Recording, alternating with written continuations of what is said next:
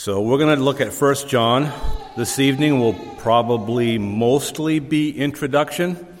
Uh, we may not get into the text. I have I have about ten pages of notes here, but it'll probably go pretty quick. We'll see what happens. Let's see what time it is now, and we'll go from there. So uh, before we read any of the text, let's uh, get going with some introduction. And the first point then would be who wrote the epistle that we know as First John, because the author does not name himself in this book, this letter. The only other book in the Bible, or in the New Testament anyway, that's not identified is Hebrews. Every other book, the writer gives his name right off the bat. You know, Paul, James, Peter. Um, he gives his name, his credentials. You know, Paul, an apostle of Christ. Uh, but John, assuming it's John, and I believe it is, uh, he, he gives nothing. He just jumps right in. Tradition holds that it was written by John the Apostle, part of what's known as the Johannine works, which would be the Gospel of John, first, second, and third John, and the Book of Revelation. But not everybody agrees. Uh, again, tradition says that that's who the author is, but uh, and and that held that held up in the church until well for about seventeen hundred years, and it wasn't until the late seventeen hundreds, eighteen hundreds, where guys started to look a little closer at the language and they thought, nah, it's not doesn't quite line up. It's not the same style. It's not written the same way, or using the same language, same words. And there are some other Johns spoken of in the early church. John the Evangelist, John the Elder, John the Presbyter, John of Patmos, and of course the beloved disciple. So there's argument that these are all different guys. Uh, I don't have any problem believing that they're all the same guy, you know, John the Elder. And so some people also would say that there's no way that the Gospel of John and the epistles were written by the same person. Again, because of the differences in the style of writing, they just don't see that it lines up. And there are those who say that John the Apostle didn't write any of these five books, not the Gospel or the Book of Revelation or any of the letters. They don't think that's the Apostle John.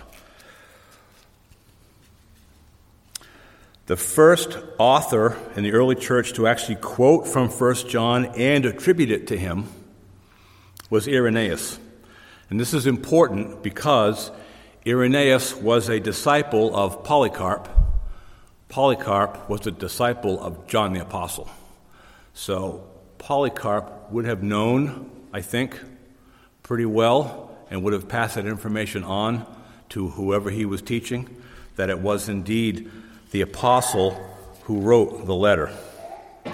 And then uh, sometime later, and when I say sometime, I mean about three hundred years later, or two hundred years later, church historian Eusebius, he wrote this: "But of the writings of John, not only his gospel, but also the former of his epistles, has been accepted without dispute, both now and in ancient times."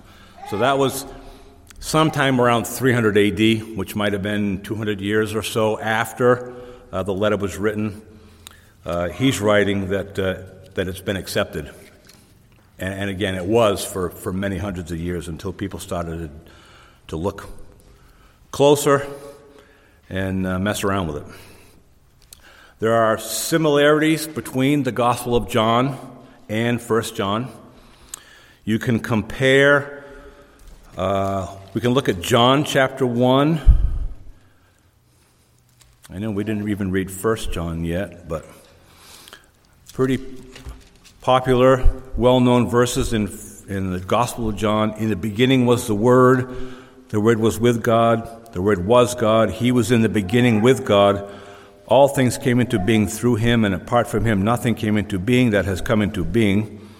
In him was life, and the life was the light of men." And if you go ahead to verse fourteen, "The Word became flesh, dwelt among us, and we saw his glory." So compare that to some of the opening words in First John. You see what was from the beginning, and the life was manifested. We've seen it, testified to it, eternal life. And further on in the letter, he uses the term light a lot. So you can compare those two passages together, and you can see the similarities, especially when you consider that that's how both works were started, with those particular words. And then uh, First John two two, which everybody likes. Um, he himself is a propitiation for our sins, and not for ours only, but also for those of the whole world. If you go back to the to the Gospel of John and chapter eleven, you can see where the Apostle John wrote something that is similar. It's not word for word, but it's certainly similar. Chapter eleven, verse forty-nine,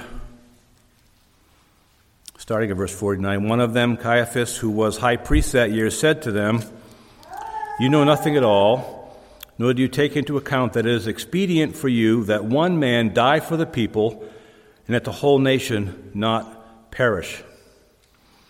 Uh, he did not say this on his own initiative, but being high priest that year, he prophesied that Jesus was going to die for the nation, and not for the nation only, but in order that he might also gather together into one the children of God who are scattered abroad.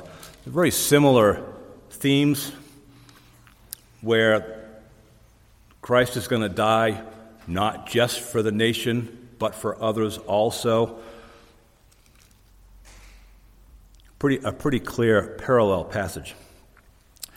In addition to those passages there, both books, the Gospel of John and the Epistle of First John, contain a series of contrasts that show up a lot. Light and darkness, life and death, love and hate, and truth and lies.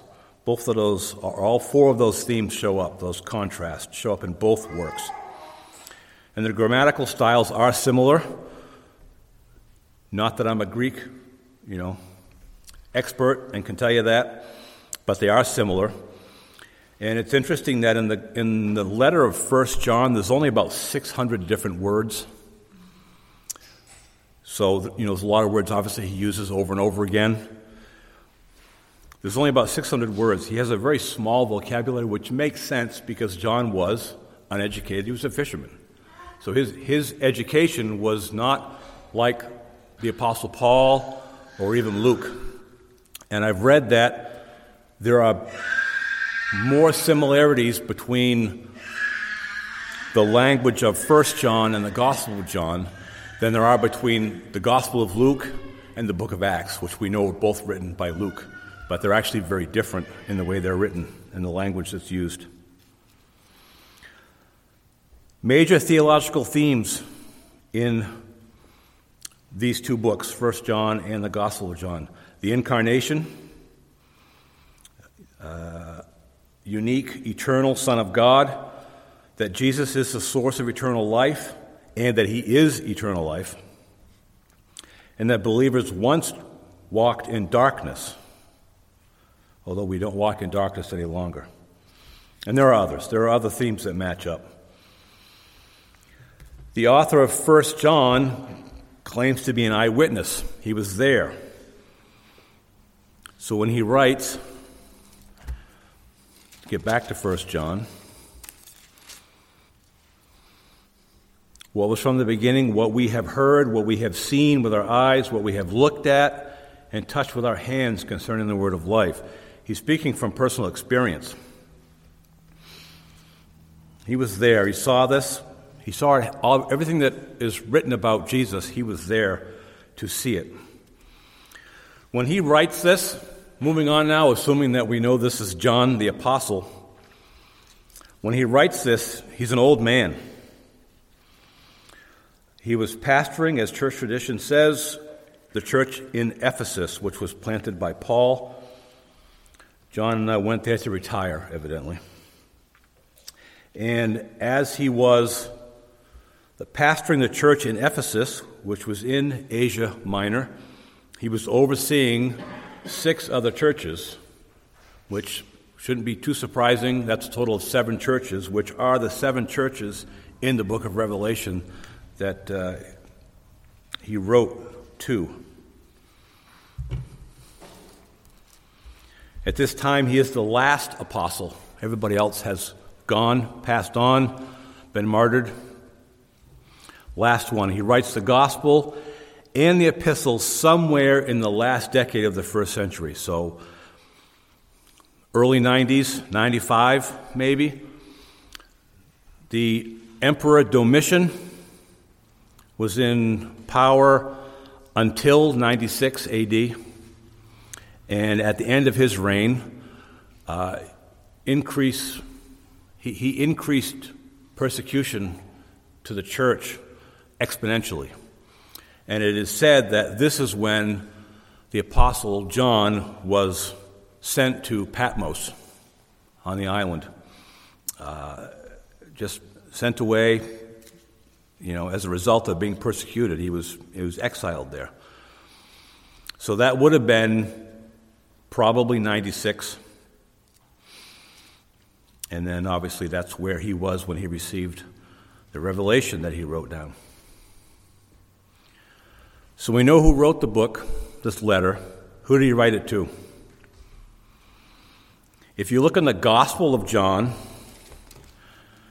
actually I have it written down here, John chapter twenty, verse thirty-one, thirty and thirty-one, therefore many other signs Jesus also performed in the presence of the disciples, which are not written in this book. But these have been written so that you may believe that Jesus is the Christ, the Son of God, and that believing you may have life in his name. Okay, that's so that's the Gospel of John. In the epistle, in chapter one, verse four, he writes that our joy may be made complete. So whereas the Gospel was written to unbelievers so that they can hear the gospel and get saved, recognize who the Lord is, their, their need for a Savior, and become saved, the epistle was written to believers so that their joy would be made complete, as he says in verse four. And you'll see he uses throughout the book the term children a lot, possibly because he was a lot older than everybody else.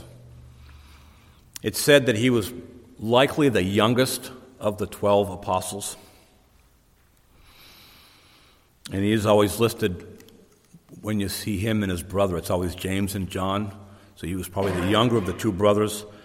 And they think he was probably, most people think he was probably the youngest of all the apostles, which might explain why he's still hanging around. So he wrote it to, wrote this book to believers. Why did he write it? And again, he wanted our joy to be complete. The joy only comes through fellowship. As he writes in verse four, fellowship with the Father and with his Son, Jesus Christ.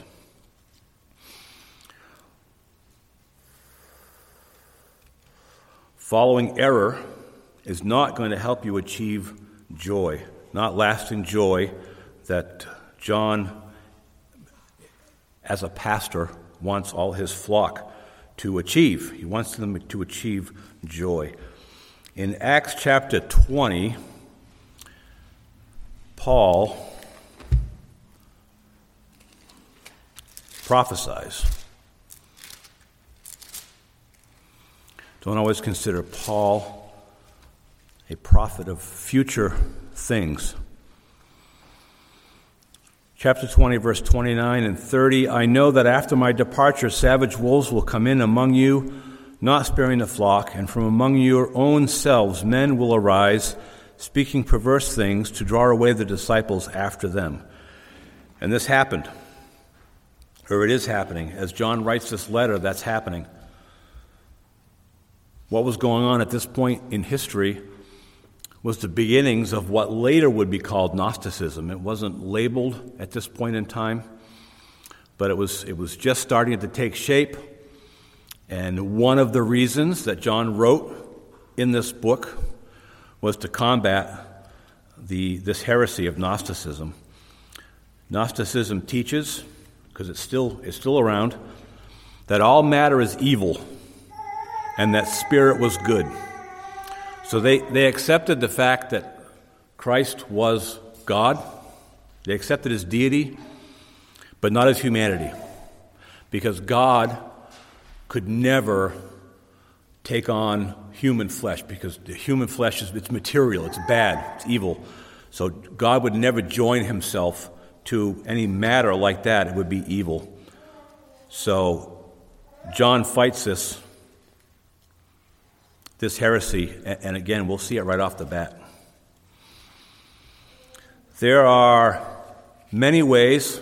A couple guys that I, I consulted said that uh, the first epistle of First John is difficult to outline. One possible outline, and I'm not saying that this is the outline I'm going to stick with, just divides it up three ways. God is light in chapter one, verse one, up to chapter two, verse twenty-seven. And then from two twenty-eight to four twenty-one, God is love. And then in chapter five, God is life. So he, he would divide it up that way. And there are others. There are other outlines. That is a simple outline. John wrote about the most vital aspects of faith so that readers would know Christian truth from error. And again, that's, that was what was on his heart at the time. He emphasizes the basics of faith so that we can be confident in our faith. And again, there are contrasts. In, in, our, in our dark world, God is light. In our cold world, God brings the warmth of love. In our dying world, God brings life. And when we lack confidence, these truths bring us certainty. And in this letter also, we are challenged, each one of us, all the readers, us included, to consider our own lives to be certain that we are true believers.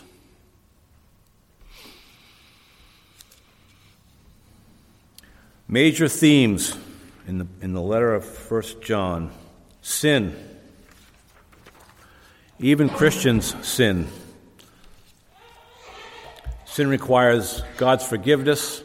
Christ's death provides it for us. So determining to live according to God's standards in the Bible shows that our lives are being transformed. And we heard a little bit about that this morning in Sunday school, if you were here, that uh, if you're a believer, your life is going to show that you're following the Lord. We try to live up to God's standards. We don't deny our sin nature. We don't maintain that we're above sinning, we can't sin, or minimize the consequences of our sin in our relationship with God. We must resist the attraction of sin, yet we must confess when we do sin. And this will this will be brought out in the text. We won't get there tonight that far, but there were those that uh, maintained, I don't sin. I'm saved now, I don't sin. And I knew a guy like that, a great guy. I used to see him on jobs we were on, and, and he would say that he doesn't sin anymore. Once he got saved, he's no, no longer a sinner. So that uh, that belief is still there, being taught today still. Uh, major theme, love. Christ commands us to love others as he loved us. Love is evidence that we are truly saved. God is the creator of love. He cares that his children love each other. Love means putting others first and being unselfish. Love is action, showing others we care, not just saying it. To show love, we must give sacrificially of our time and money to meet the needs of others. Family of God. We become God's children by believing in Christ. God's life in us enables us to love our fellow family members. The way we treat others shows who our Father is. We should live as a faithful, loving member of God's family.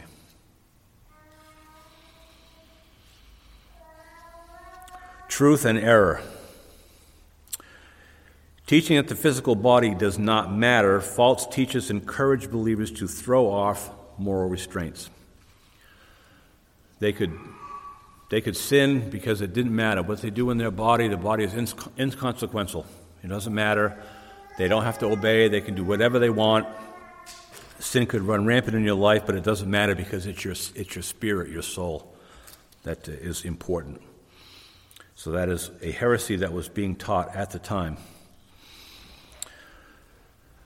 It was also taught that Christ uh, wasn't really a man. We talked about that a little bit.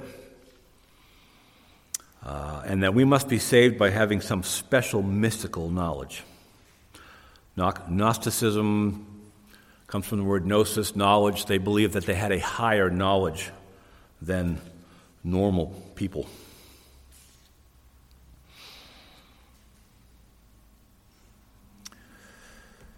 God is truth and light, so the more we get to know him, the better we can keep focused on the truth. Don't be led astray by any teaching that denies Christ's deity or humanity. Check the message and test the claims. Assurance. God is in control of heaven and earth.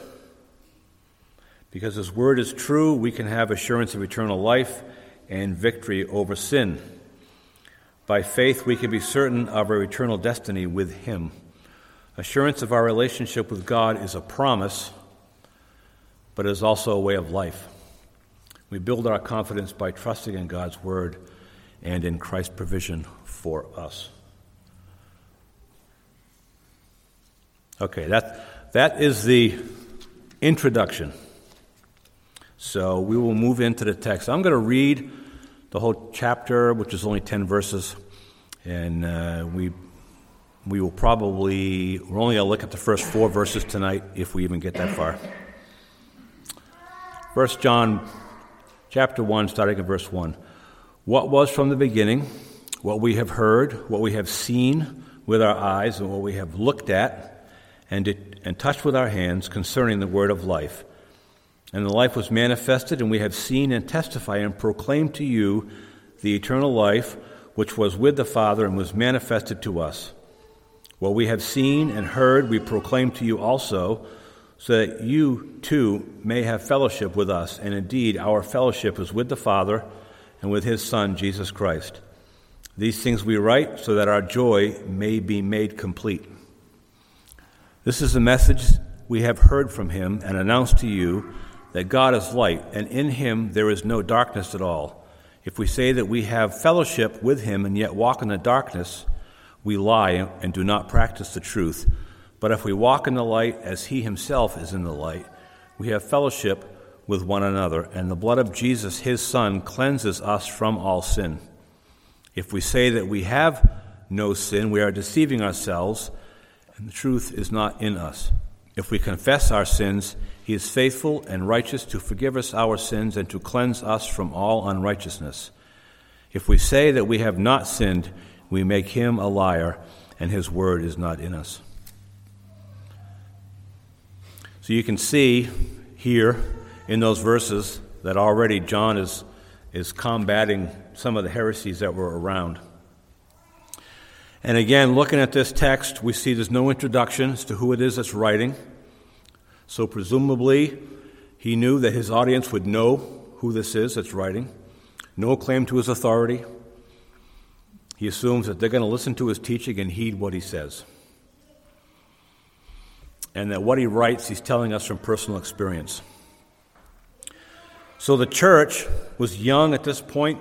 Crucifixion was fifty, sixty years prior to this, two thousand years ago for us. So one would think that maybe in that short period of time, the church would have stayed doctrinally pure, but it hadn't. False teaching had already crept in, and John saw the need to address these things. So he jumps right in. He takes the Gnostics head on in the first few verses. John says, we heard, we saw, we looked at, and touched with our hands.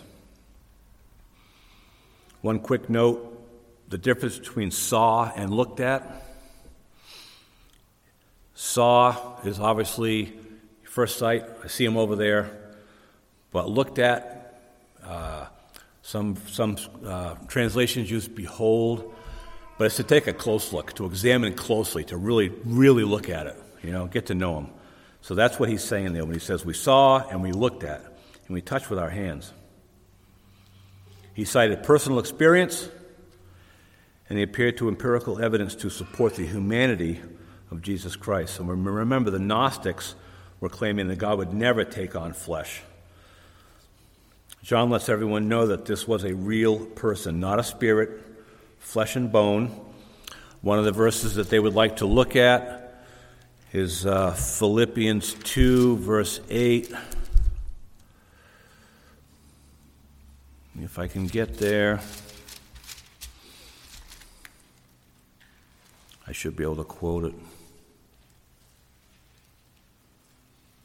Somebody took it out of my Bible. Philippians two eight.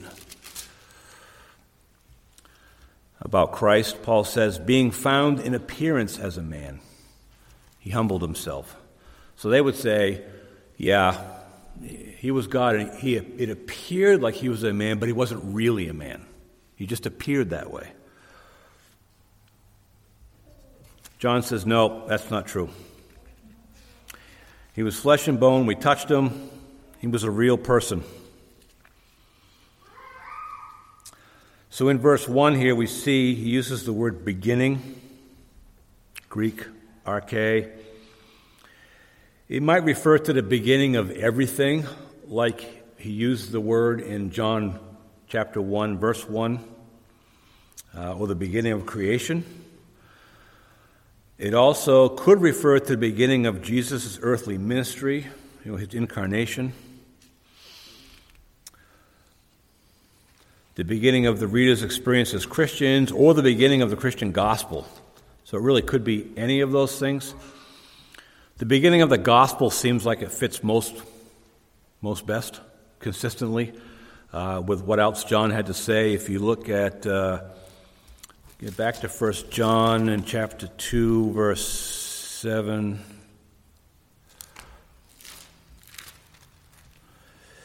Beloved, I am not writing a new commandment to you, but an old commandment which you have had from the beginning.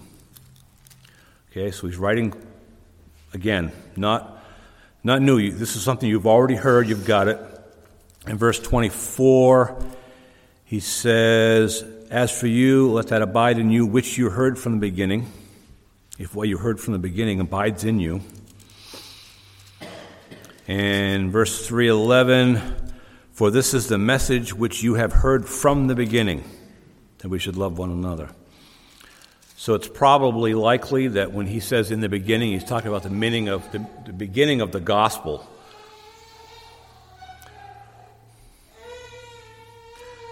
The baptism of Jesus at the start of his public ministry and its proclamation, that was the beginning. That signaled the beginning of the of the gospel message. Interesting to look at the verbs John uses in First John chapter one in these first couple verses, or in, in verse one. First you see the word heard, well, you've heard, and then seen, and then looked at or, or beheld, and then lastly handled. There's a progression you can see there. And these verbs are all in the In the, what the Greek in Greek, Greek would be per, the perfect tense, is used to describe a completed action which produced results which are still in effect up to the present time. And it's like John is saying here, we heard him, I heard what he said, and, and it's like I could still hear him talking to me. His ears, are, the words are still ringing in my ears. You know, it's, it's a continuing thing. Even though it happened at one time, it's still continuing.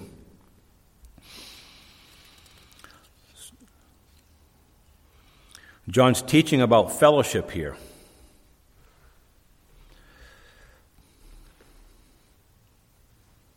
The essence of fellowship is increasing intimacy, as the progression in those in those verbs shows that.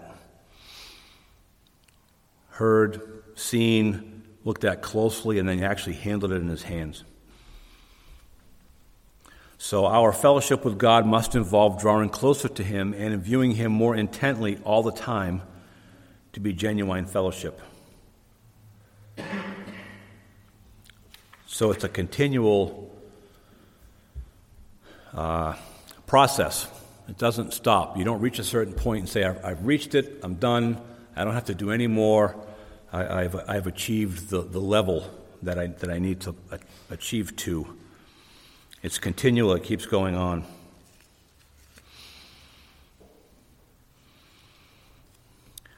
You're partly familiar with the word for fellowship. It gets thrown around a lot, koinonia.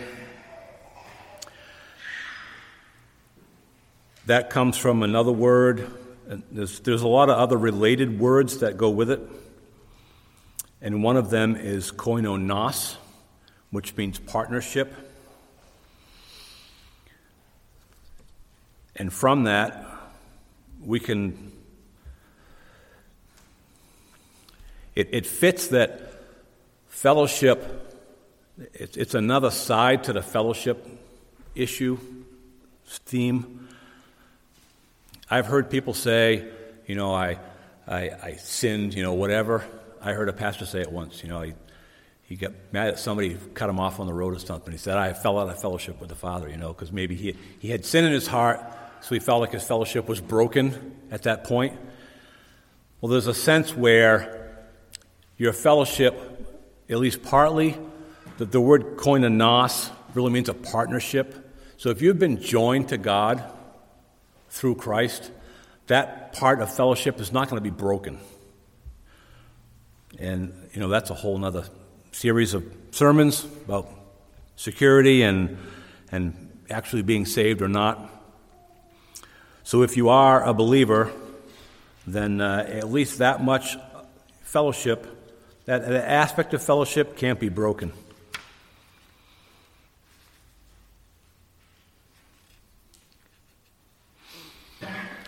In this verse, he says, what we have heard. Difficult to say exactly why he used the word we. Uh, it may include all Christians. More than likely, though, it uh, it just represents John and the other eyewitnesses of Jesus Christ, likely mostly just the apostles. So he was in this epistle, he's speaking for others besides himself. He's carrying a message on, a message on that was given to the apostles. So he is he's just one of many. He's the last one at this point again, but uh, he's just carrying on something that was given to him earlier. And he's still trying to persuade other believers of something that that they hadn't all experienced or acknowledged. And the word of life here probably refers to the message about Jesus Christ, not necessarily about him.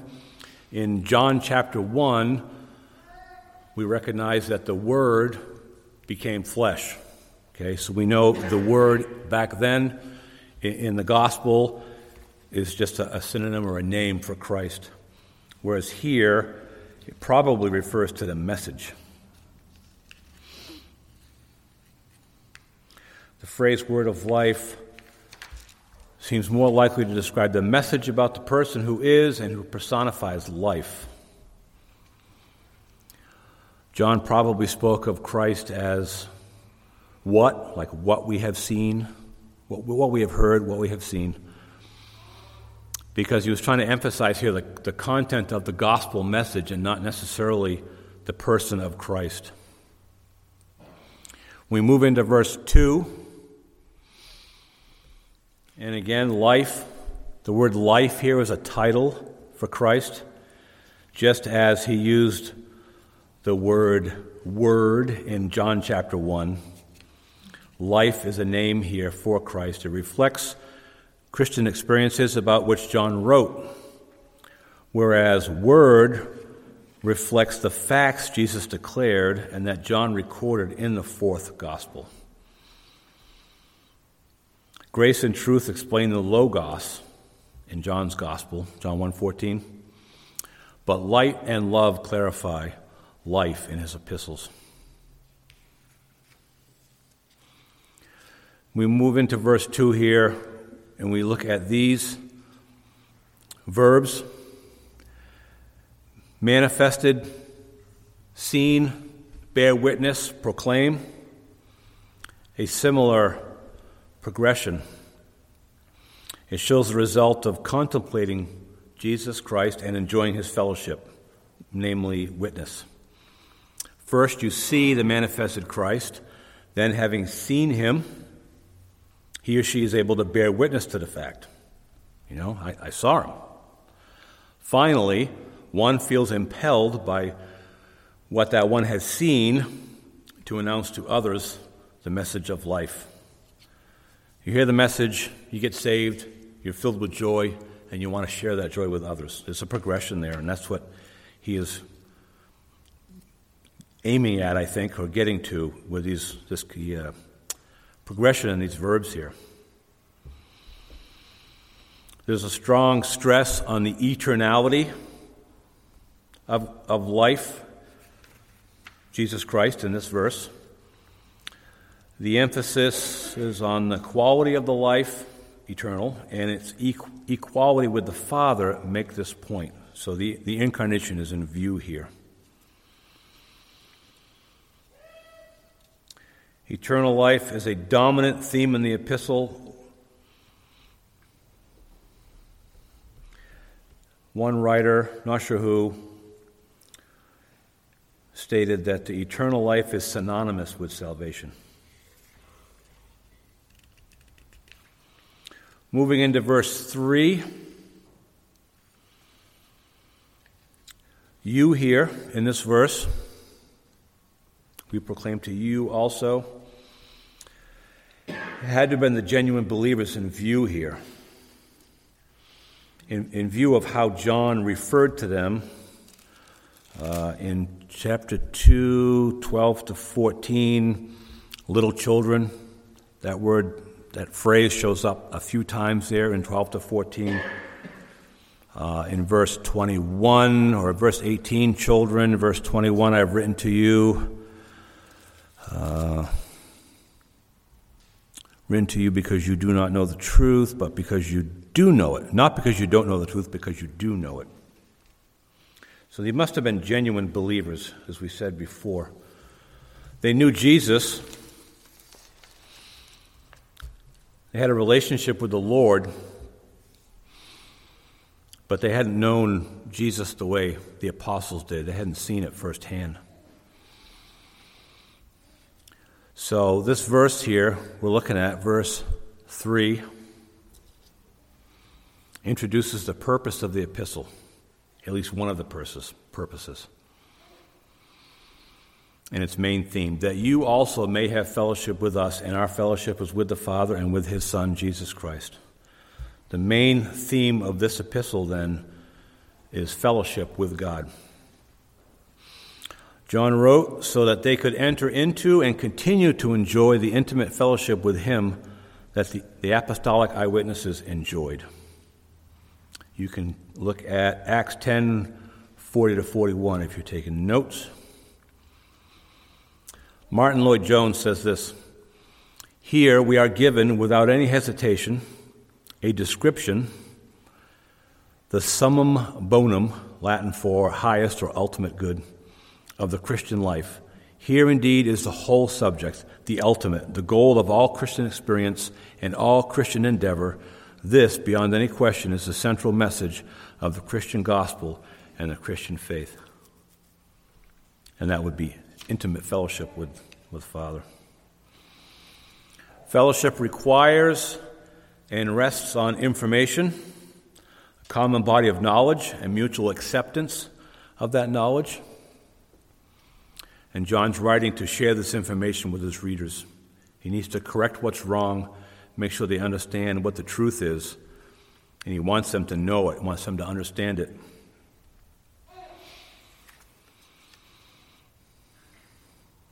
So it would be wrong to think, as some have said, that fellowship just means that you're a Christian.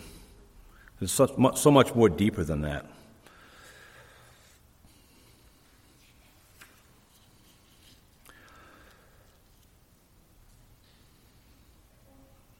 False teachers were preaching information about Jesus Christ that was not true. John wrote to combat their deception. This epistle was written to a community of believers that was dealing with fallout from the departure of persons. People left. People left the church. They had beliefs and practices that John did not approve of, and they left. They were teaching error, and they were booted out for good reason.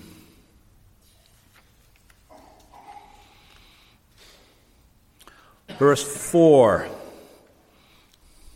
these things we write so that our joy may be made complete. So these things refers to what John is writing in this epistle. Not only would his readers experience full joy, but so would John. Again, John is a pastor. He's a pastor at heart. He was an apostle. He's a pastor, and he has the heart of a pastor.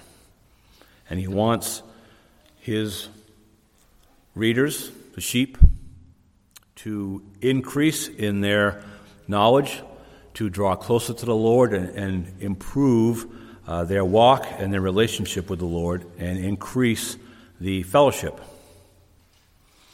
And joy is the product of fellowship with God. So when there's no joy, there is no fellowship. He wants our joy to be complete. Summary. Good timing. John wrote as an apostolic eyewitness. He identified two dangers to readers that are still prevalent in the church today. One, the assumption that Christian fellowship is possible without common belief in Christ. You can have, you can have fellowship, but not be following him.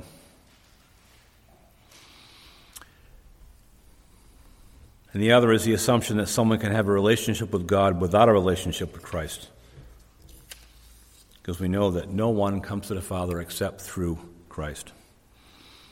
John wrote this epistle so his readers might join and continue in the fellowship with God that is possible only for those who have seen God, as the apostolic eyewitnesses of the incarnate Christ had done.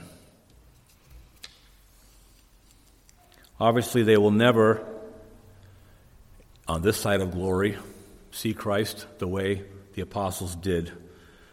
John's hope is that they will get as close as they can with what he's trying to teach them.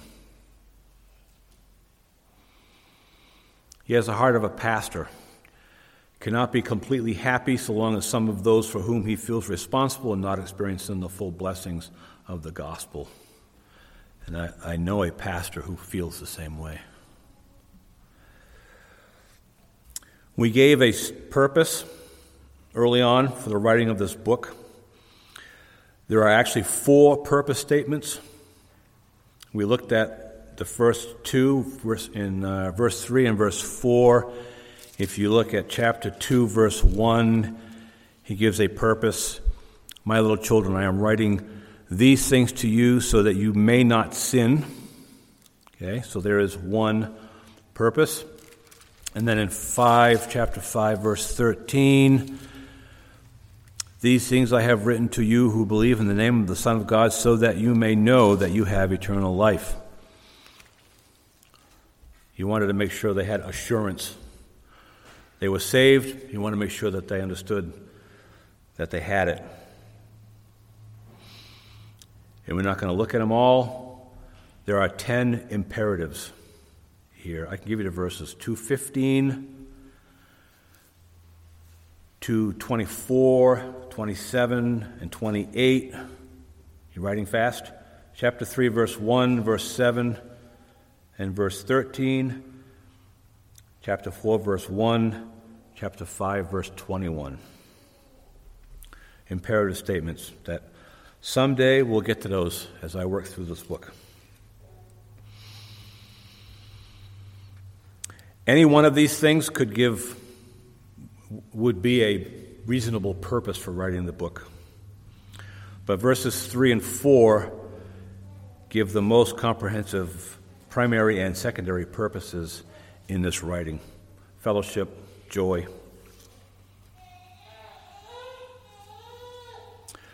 It is usually true, I don't know where I got this, but I, I believe it, it is usually true that in the introduction to a book, we find the key to that book. In the first four verses of this epistle, we find the key. Amen.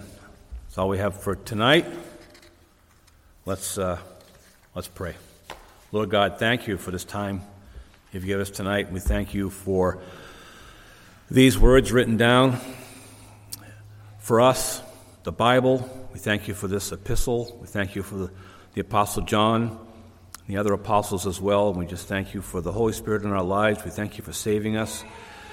And God, that you give us understanding to these things. And we do pray that our joy would be made complete, that we would increase in our fellowship, that our fellowship with you would be more intimate than it ever has been.